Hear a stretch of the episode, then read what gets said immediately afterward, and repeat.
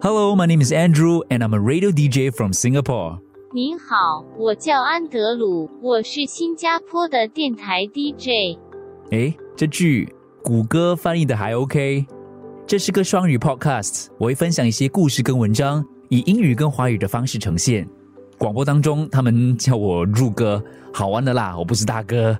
但是我觉得入歌 translate 跟 Google Translate，入歌 translate Google Translate 这样听起来有点像， 因为在这播客我会把英文的内容翻译成中文，不是用 Google Translate，是我入歌 translate 的，所以 podcast 的名称就是。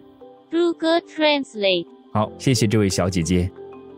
So this is going to be a bilingual podcast. It started because as a DJ, I often have to share interesting articles and stories on air. Sometimes the content that I want to share is in English, and since I work in a Mandarin radio station, I have to translate them into Chinese. In this podcast, I'd like to share the content in both English and Chinese, including the translation. Hopefully, I can translate better than Google, right? So, welcome to Zhuge Translate.